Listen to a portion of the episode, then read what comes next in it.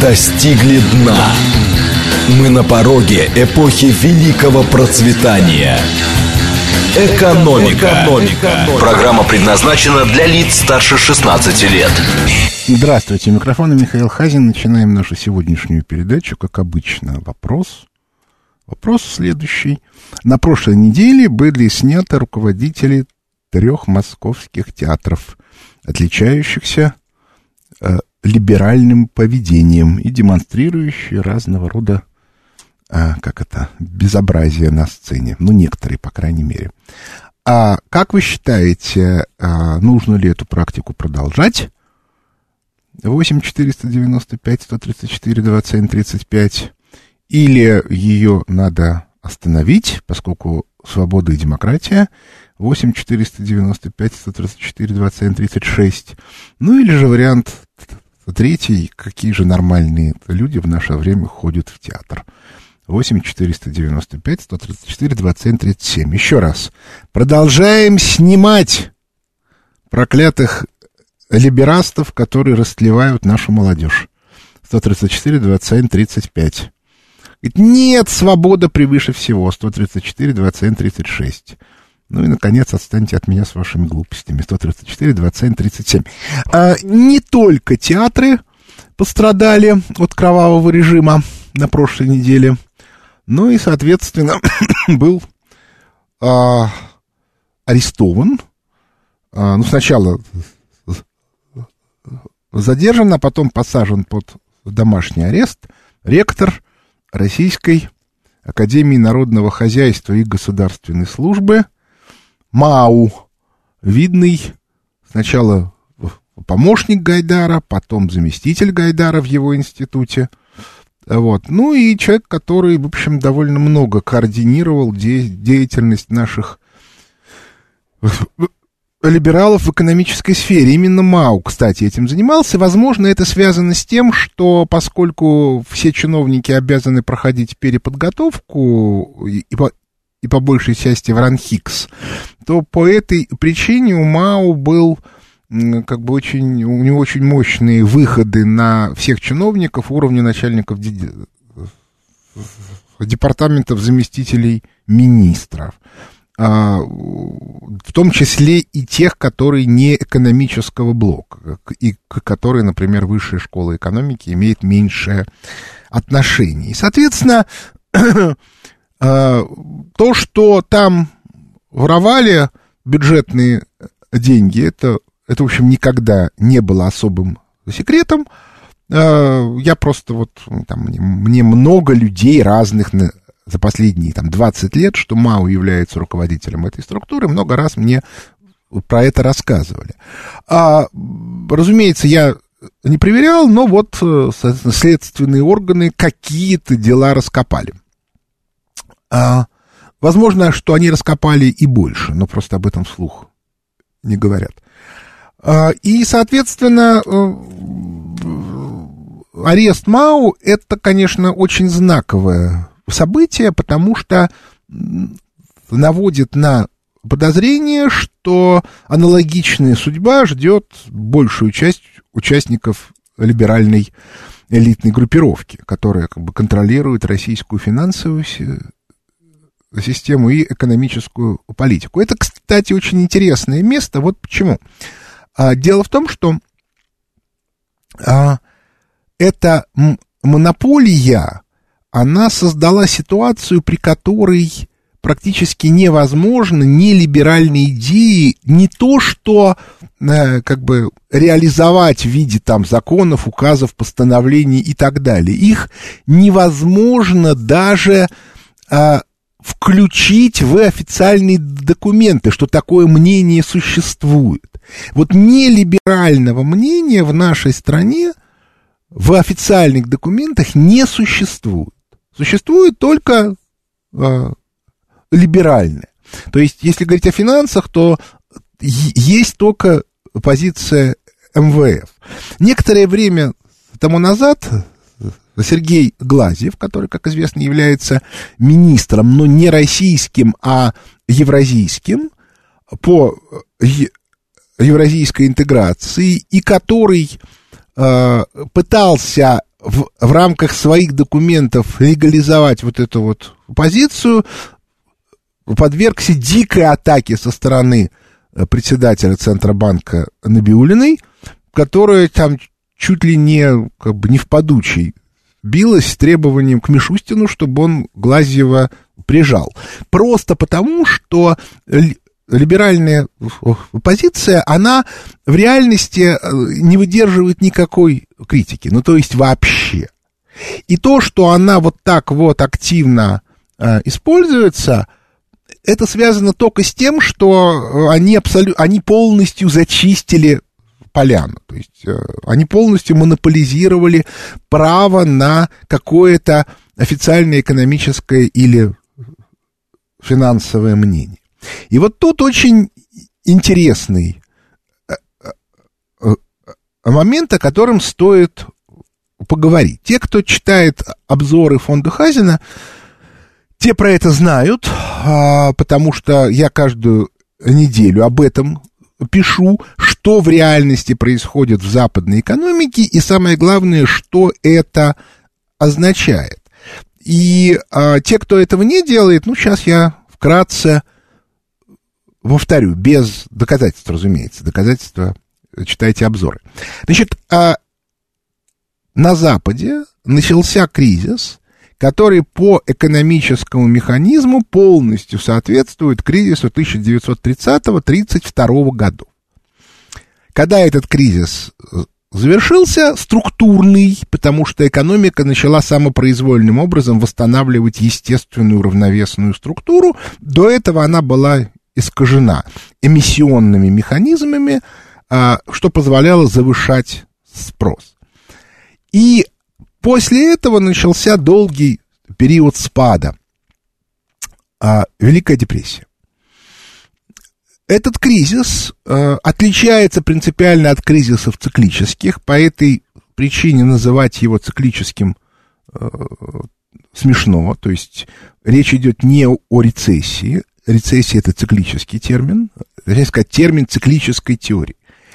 А, этот кризис описан в моей книжке «Воспоминания о будущем», и таких кризисов в, в истории капитализма было четыре. Первый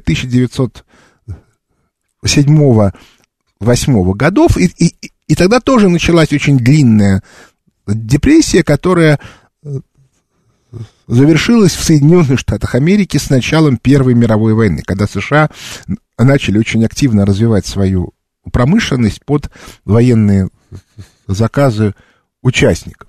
Так вот, э, второй кризис 30-32 года, не путайте с обвалом фондового рынка 29 года.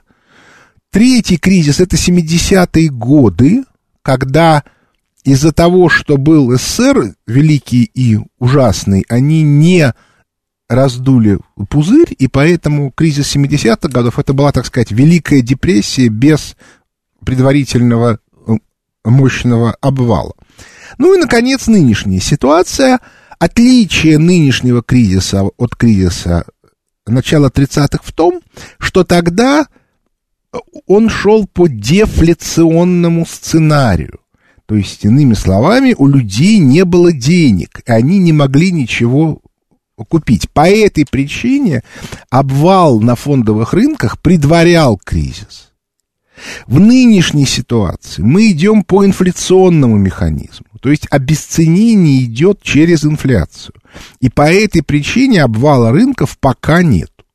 Дальше возможны варианты, как, он, как они будут э, э, происходить. Но вот этот вот кризис, который был тогда, в 30-32 годах, уже начался в Соединенных Штатах Америки с четвертого квартала прошлого года. И темпы спада как тогда, так и сейчас составляют примерно 1% ВВП в месяц.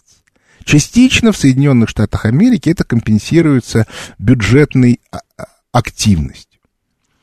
А, казалось бы, как же так? Они же показывают экономический рост. Ну, по крайней мере, в прошлом году показывали. В четвертом квартале они показали там чуть, чуть ли не 6 с лишним процентов роста. А это де делается очень легко. Они занижают инфляционные показатели. у них официальная промышленная инфляция по всему спектру промышленных товаров э, где-то с начала осени прошлого года составляет 20%. А они показывают потребительскую инфляцию 7-8%. А разница составляет, как мы видим, 12-13%. Вот если вы из 6% 13 э, вычтите, то как раз и получится, да, с учетом погрешности та, тот самый э, результат, который соответствует спаду 30-32 годов. И вот эта вот ситуация, она уже стала неуправляемый. В том смысле, что остановить этот кризис практически невозможно. Он будет продолжаться до тех пор, пока избыточный спрос в американской экономике не упадет. Тогда в 30-е годы избыточный спрос составлял где-то 15 процентов, 15-17, поэтому спад составил около 40 процентов. Спад примерно в два раза больше, чем, чем разница. Сегодня эта разница не меньше 25%, поэтому спад составит 55-60% от реального ВВП Соединенных Штатов Америки. Реальный ВВП США где-то 15 триллионов. Все, что выше, это специфические бюрократические игрища с переоценкой э, фиктивных э, финансовых инструментов. И вот э, там две недели тому назад э, на Петербургском экономическом форуме выступает верховный главнокомандующий и президент России Владимир Владимирович Путин и говорит, что старая модель закончилась. И жить мы будем в новой. Вот теперь-то самое интересное. Дело в том, что предположим даже, что никто не предъявляет к нынешним либералам претензий за то, что они там воровали, приватизировали и, и так далее. То есть есть люди, которые эти претензии предъявить хотят, а есть некоторые, которые считают, да не, не надо, в конце концов мы тоже кусочек отхватили, ну и так далее и тому подобное. А проблема не в этом. То есть, может быть, их и можно посадить всех, может быть, надо провести какую-то черту и сказать, кто своровал больше, чем мы посадим, а меньше так уж и быть, ну и так далее и тому подобное. Я в это влезать не буду, потому что это решение политически. Но все наши либералы живут вот в этом вот старом мире, в этой старой модели, которой больше не будет. И по этой причине от них нету для государства, для общества, нету вообще никакой пользы, окромя вреда. Отметим, что на Западе тоже постепенно, очень медленно появляются люди, которые понимают, что старая, э, э, что старая модель уже умерла. Но дело в том, что там под эту модель были накоплены совершенно колоссальные капиталы а, все образование капитала в последние там, 50 лет осуществлялось под а, эмиссию под новые фиктивные активы. Как там сказал Путин в этом самом выступлении?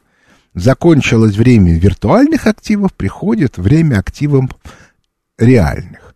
Отметим, что многие это понимают. Например, Билл Гейтс стал уже крупнейшим землевладельцем в Соединенных Штатах Америки и продолжает покупать землю по банальной причине, потому что капиталы, а, которые созданы под фиктивные активы, в рамках этого кризиса, который продлится еще лет пять, сгорят.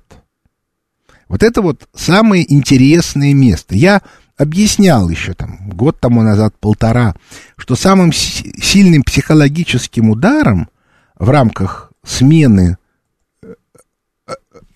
модели будет ликвидация а, леги, механизма легитимизации собственности. И понятно почему. Потому что любая собственность так или иначе привязана к некоторым активам. То есть она имеет смысл лишь постольку, поскольку ее можно купить, ее можно продать, с ней что-то можно делать. Поскольку фиктивные активы, виртуальные, как сказал Путин, исчезнут, то по этой причине останутся только активы реальные. А какие реальные активы? Производственные. Но понимаете, когда у вас падает спрос в два раза, то любое производство начинает в лучшем случае балансировать на грани рентабельности, а в худшем случае а оно станет откровенно убыточным. И мы это видим. В той же Германии инфляция бешено растет, промышленная инфляция уже там 35%, то есть промышленные активы падают а, в своей капитализации за год на треть. И понятно почему. Потому что при падающем спросе эти активы себя не окупают. Они требуют а, оплаты за аренду, оплату за электричество, оплату э, э, заработной платы и так далее и тому подобное. Ну, если вы что-то производите, нужно еще закупать сырье, типа газ, как вот остановили тут 200 заводов компании БАСФ в Германии, потому что газ стал слишком дорогой, его нету еще. Плюс к этому. И что делать? А БАСФ, напомню, это очень крупная и старая компания. До 45 года она а, называлась ИГ Фарбенин Индастри. Кто-нибудь про газ циклон Б слышал? Вот это вот оно. Так вот, фокус состоит в том, что единственным активом, который что-то будет стоить, через 5-6 лет останется земля. И по этой причине в Западной Европе поднимает голову и, и начинает как бы что-то говорить старая земельная а, а, аристократия. И по этой причине во в рамках внутренних политических разборок в Западной Европе осталось два игрока. Но есть еще третья Россия, но мы в, в западноевропейские де, дела не лезем. А в Западной Европе сегодня два игрока, которые играют в политические игры. Это Лондон и Ватикан. Ватикан не, не как самостоятельный игрок, а как координатор вот этих вот старых земельных элит. Ну а в Соединенных Штатах Америки Билл Гейтс закупает землю. А вот такая вот получается картинка. И это означает, что люди, которые ориентированы вот на эту вот модель, эмиссионную капитализацию виртуальных финансовых активов, они больше не нужны, потому что толку от них никакого не будет. Их покровители на Западе будут отходить и исчезать, а активов у них не будет, поддержать свою, свою агентуру они не смогут, и куда тогда, и что тогда, и кому эти, э, эти люди будут нужны? И вот этот процесс сегодня начался в России. Отметим, что если разрушается а, экономическая модель, то разрушается и вся система ее идеологического обеспечения, которую как раз олицетворяют вот эти вот персонажи, которых на прошлой неделе уволили. То есть это люди, которые вполне целенаправленно взялись за деньги защищать либеральные ценности. Некоторые из них поняли, что это глупо, и они начали менять свое отношение. А некоторые нет, не поняли. И, соответственно, вот их-то и придется убирать, потому что они глупые. А, к слову сказать, а, уход вот этой вот э, ли, либеральной команды, еще раз повторю, дело не в том, что кто-то там какие-то таинственные силовики, знаете, как сейчас латинскими буквами пишут, против них интригуют. Нет, силовики интригуют потому, что либералы реально теряют какую бы то ни было возможность на что-то объективно влиять. Ну и как бы почему тогда их нужно жалеть, защищать и так далее. Потому что они могут дать взятку. Ну хорошо, взятку можно взять и дальше продолжать. В чем проблема-то? Когда это кого удерживало? Вот, именно по этой причине мы хорошо понимаем, что в самое ближайшее время начнут открываться карьерные лифты в нашей стране. Ну, кстати, не только в нашей. Именно по этой причине мы открыли четвертый запись на четвертый поток карьерного консалтинга. Желающие могут зайти на сайт а, фонда Хазина и в разделе афиша там записаться. Отметим, что че, э, четвертый э, поток, как и второй, будет в онлайн режиме. То есть любой человек с, с любой части света смогут участвовать. Если кому-то неудобно по времени, вы живете в, в, во Владивостоке, в Таиланде или в Сан-Франциско, то мы сделаем так, что посмотреть лекцию можно будет там в течение суток в любое удобное для вас время. Так что я вот настоятельно рекомендую, актуальность этой ситуации сильно растет. Но в общем и целом она носит абсолютно объективный характер. Это не кровавый тиран Путин. Это не злобные силовики.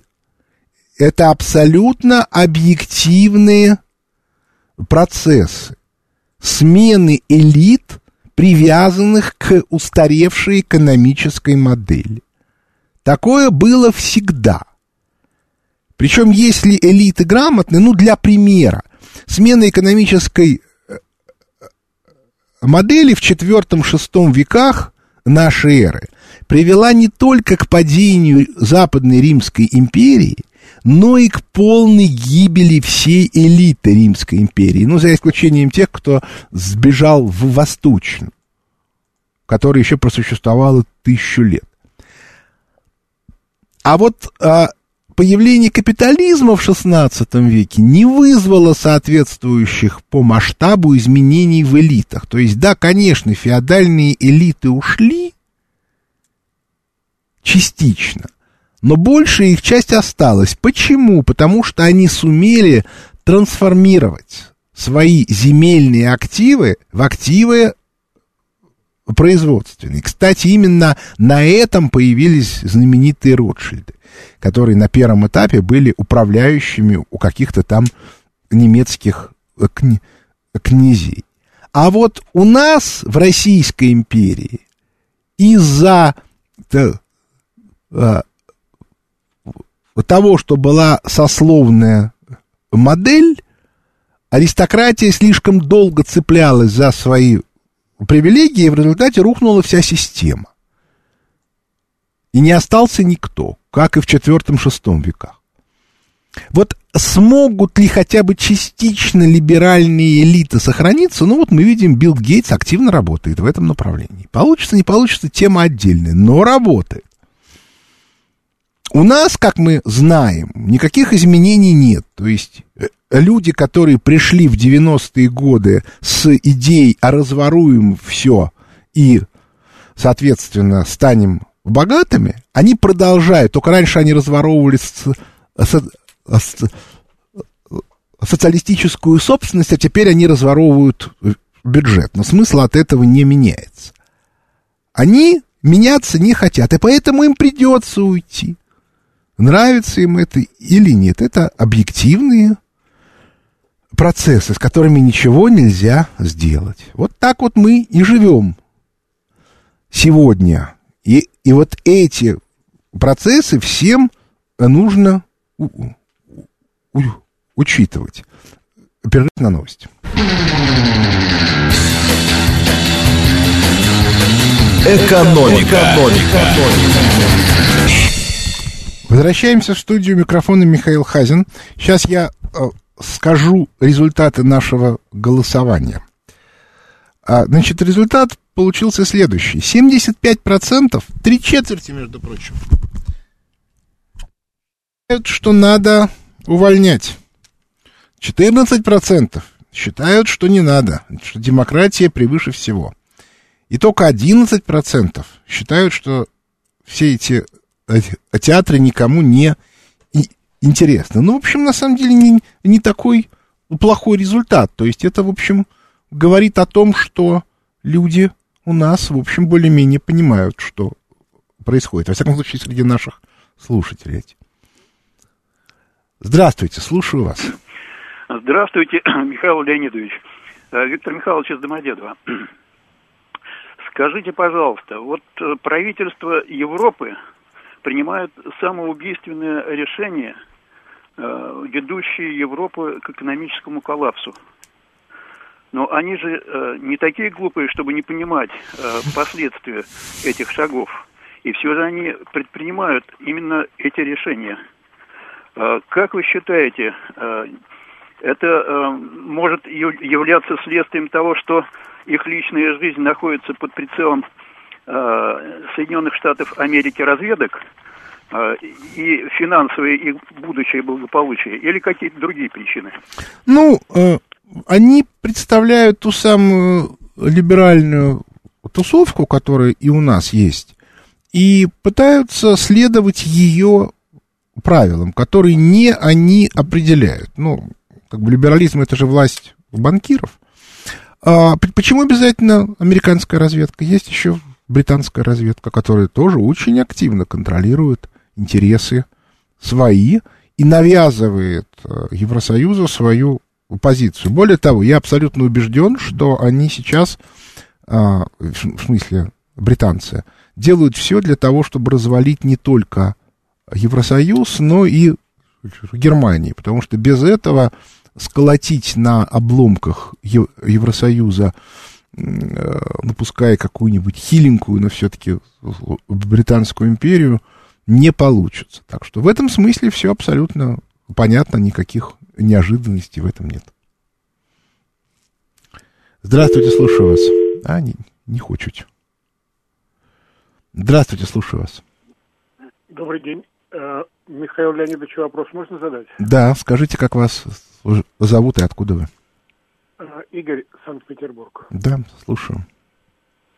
А, вам говорит, да? Ну да. А, вопрос связан э, следующий.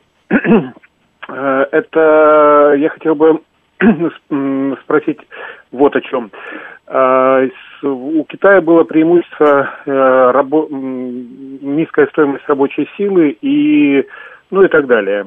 А если в России, э, так как есть преимущество, это э, низкая стоимость рабочей силы на данный момент, и есть ли возможность снизить э, затраты на энергетику, то есть если в России в закрытом контуре понизить э, стоимость на энергоносители, на топливо, на э, электроэнергию, то вполне возможно, что есть ли такая возможность, э, что иностранные компании увидят преимущество в э, развитии бизнеса в России. То есть, э, учитывая, что в Европе это будет э, дорого, затратно, а в России появится такое конкурентное преимущество. Насколько это реально?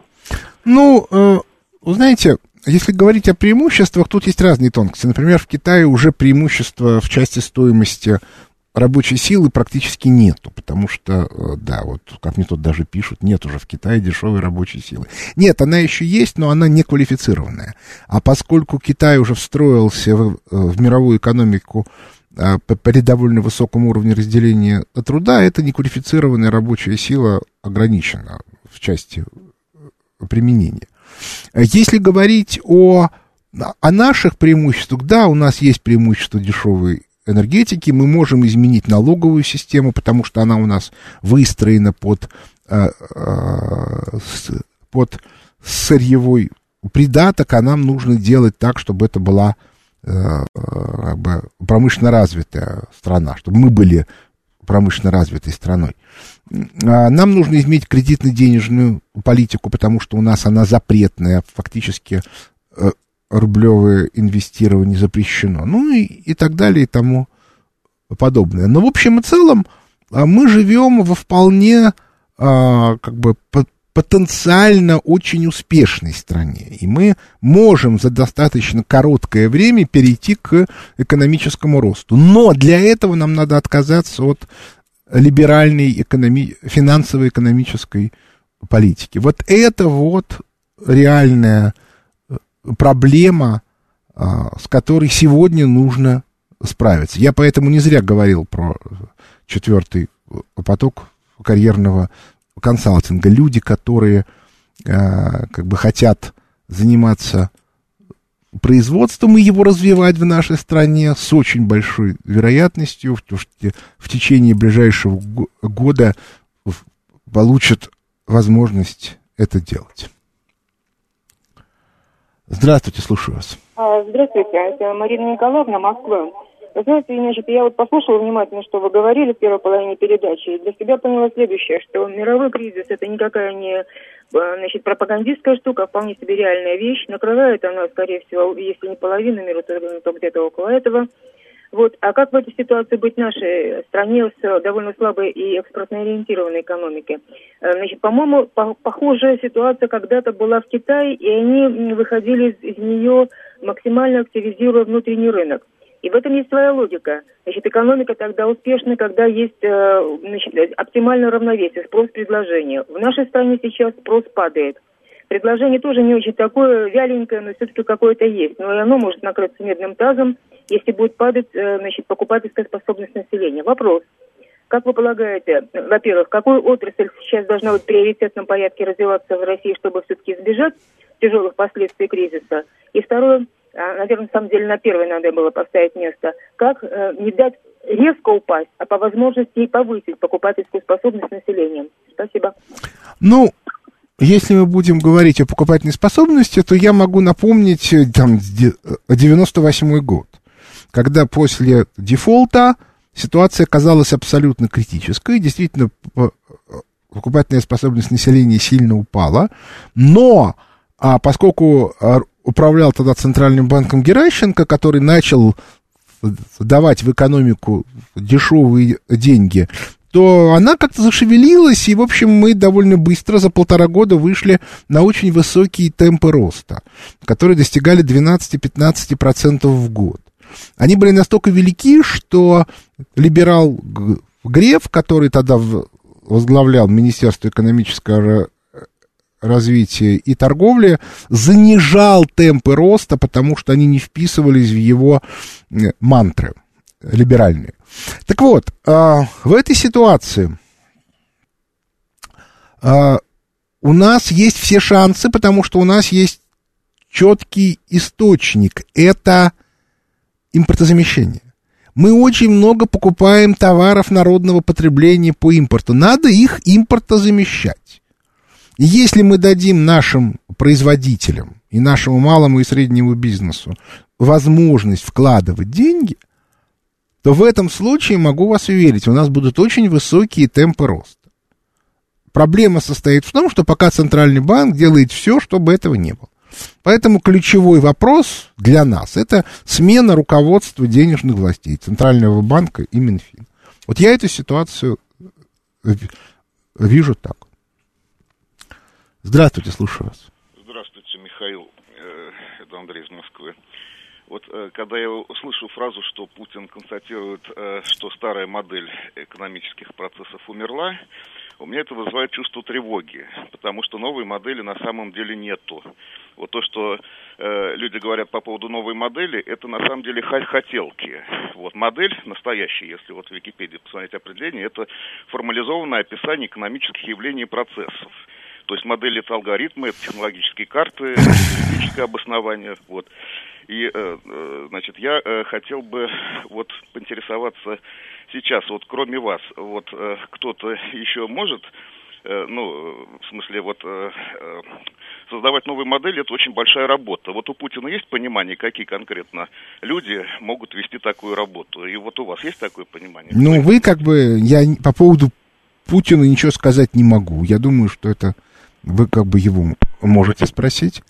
А что касается а что касается моего представления, я вообще считаю, ну, Википедия это не источник информации, это идеологическая, идеологический инструмент. А, соответственно, я-то под словами модель имею в виду а, модель появления добавленной стоимости. Понимаете, когда у вас модель появления добавленной стоимости а, осуществляется через эмиссионное стимулирование спроса, это модель. Она действовала, ну, там, 40 лет. Теперь она перестала действовать. Ну вот, посмотрим, что будет дальше. Так что э, у меня-то имеется четкое представление, как должна у нас появляться добавленная стоимость. Я про это рассказывал. За счет импорта э, замещений в первую очередь. И, и, и, и, за счет э, развития производства. Ну, а там посмотрим, как дальше будет. Вот. Так что я думаю, что все у нас не так плохо. Здравствуйте, слушаю вас. Алло, доброе утро. Здравствуйте. Так, Михаил, это ваш тезка, вас беспокоит. Я сам человек незрячий, поэтому, чтобы так не удивлялись. Э, в общем, у меня вопрос такой, Михаил Леонидович, э, немножко экскурс в 92 год. Значит, вы помните, 92 год, это в начало, со 2 января конкретнее, если быть по дедукции, это речь идет о Егоре Тимуровиче Гайдаре. Значит, был ли смысл, Михаил Леонидович, как экономист, а, услышать комментарий вашу, отражающую личку, вашу личную точку зрения на предмет следующего. Отпускать цены, если был, то, э, может, надо было действовать методом автосцепления и конкретнее еще по дедукции, если бы вы были на месте Гайдара, как бы вы поступили Хорошо. именно в тот период? Ну, а вы понимаете, поскольку я не был на месте Гайдара, то по этой причине мне очень сложно оценить. Но проблема состоит в том, что целью-то Гайдара была какая? Разворовать советские активы и раздать их своим друзьям. И именно по этой причине он ликвидировал сбережения, потому что Верховный Совет тогда двигал совершенно разумную идею, что да, эти деньги не обеспечены товарами народного потребления, но если мы собираемся делать приватизацию, то они могут быть обеспечены активами советской промышленности. Но Гайдар приложил титанические усилия, чтобы эти сбережения уничтожить, и, соответственно, чтобы люди ничего не получили. Ну, понятно, потому что они, иначе они бы начали конкурировать с его друзьями. И вот это вот надо понимать. Поэтому что тактически бы я делал на тот момент, я, я сейчас сказать не могу. На тот момент я еще не настолько хорошо понимал, как устроена там государственная э, система управления экономикой. Но э, то, что э, нужно было вот при, произвести вот эту вот э, э, смену сбережений на активы, это вне всякого сомнения. Но э, либералы этого не сделали. Здравствуйте, слушаю вас. Алло. Да. Это студия... Радио выключите, пожалуйста.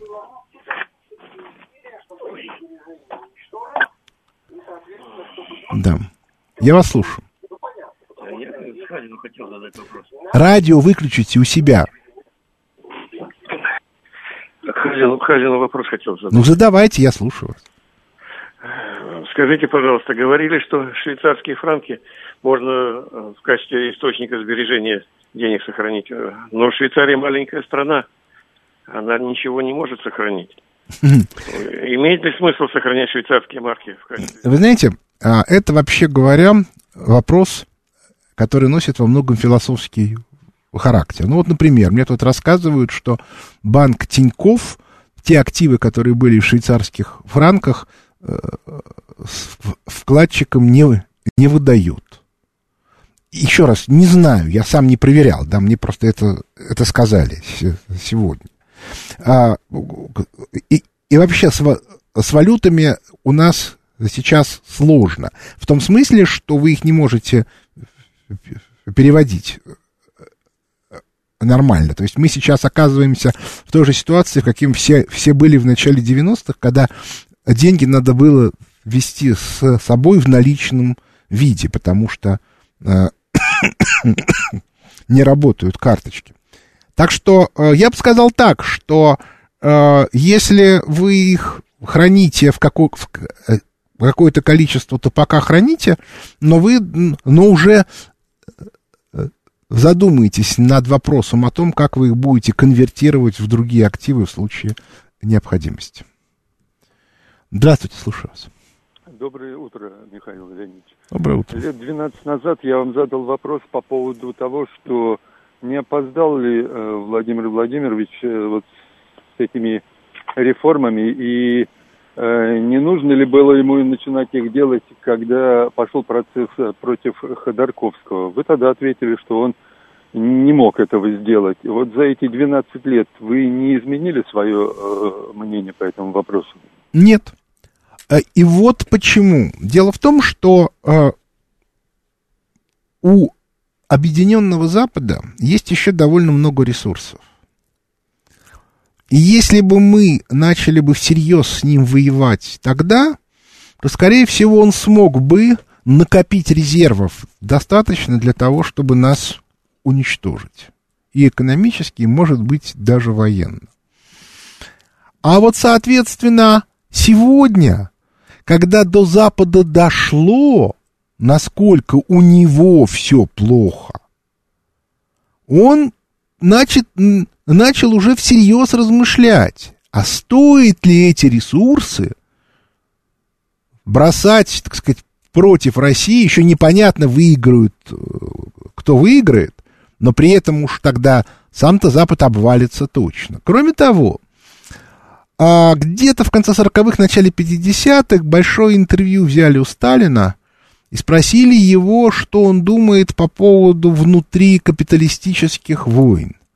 И Сталин сказал, что не, не могут капиталисты выступать е, единым фронтом, они наверняка будут э, между собой склочничать. Выяснилось, что в общем и целом эта концепция оказалась неверна, потому что с 1945 года Запад представлял из себя единую технологическую зону во главе с Соединенными Штатами Америки, которые очень активно воевали с СССР и, и, и мировой системой э, социализма. А вот сейчас, когда в, вроде бы мировой системы социализма нету, неожиданно выяснилось, что разные страны капиталистические между собой начинают активно склочничать. И вот эту линию надо максимальным образом поддерживать, пускай себе воюют. Вот сейчас, например, Великобритания активно воюет против Германии. Не надо им мешать. Хотя, если говорить о результате, то, конечно, с Германией, новой Германии, после того, как оттуда уйдут либералы, скорее всего, договариваться будет сильно легче, чем с Лондоном. Но в общем и целом ситуация вот такая, что э, картина очень сильно меняется, и уровень фрагментации мира очень сильно э, растет. Здравствуйте, слушаю вас. Алло, Алло. да, здравствуйте. Здравствуйте, а Михаилу Хазину можно? Вопрос? Я слушаю вас. Как вас зовут? Откуда вы? А, меня зовут Павел, город Москва. А, вопрос такой. А, каким, на ваш взгляд, вы видите наиболее благоприятные сценарии с целью ускорения роста и развития нашей экономики для спецоперации по устранению либеральной прозападной финансово-экономической управленческой элиты от ключевых постов управления экономикой и банковской сферой? А вот не скажу. Ну, то есть, понимаете, у меня-то имеется некоторое представление о том, как бы это можно было делать, но мне абсолютно очевидно, что у, у Путина свое представление, и он куда более опытный человек, чем я в этом смысле. Поэтому я его тут учить не буду. Если мне кажется, что я что-то могу сказать, ну, я это тем или иным способом говорю. Вот, собственно, и, и, и все. Здравствуйте, слушаю вас. А, добрый день, Юрий Москва. Слушаю. Я всю жизнь думал, что Западно-Римская империя разрушилась за кризиса развития, расширения. Они не могли удержать границы. Но вы сейчас сказали про смену э, модели развития. Могли бы пояснить, а в чем она была, смена модели развития? А вы, чита... а вы читали книжку «Воспоминания о, о будущем» мою? Нет, к сожалению, не читал еще. Ну вот там как раз об этом очень подробно написано. Грубо говоря, э, э, Западная Римская империя восстановила, ну как бы создала э, некоторый аналог капиталистической модели задолго до появления ка- капитализма. Суть ее состояла в том, что там поддерживали спрос через э, раздачу государством серебряных денег, которые печатались из рудников в, в Испании, ну и из военной добычи. Когда в рудниках серебро закончилось, и с военной до- добычей стало сложнее, поскольку все, что можно было легко завоевать, уже завоевали, то стал падать уровень жизни. В результате стал падать уровень разделения труда. И Западно-Римская империя прекратила свое существование. А Восточно-Римская империя, в которой во многом оставалась традиционная система производства, она осталась и существовала еще тысячу лет. Ну вот, а подробно я, соответственно, в книжке в своей написал. Здравствуйте, слушаю вас. Михаил Леонидович, доброе утро. Доброе Владимир Владимирович, Москва. Да. А, где-то осенью я дозвонился ва- вам в эфир, а, говорит Москва, и задал вопрос, есть ли у Владимира Владимировича Путина а, группа экономическая, которая бы была скрыта.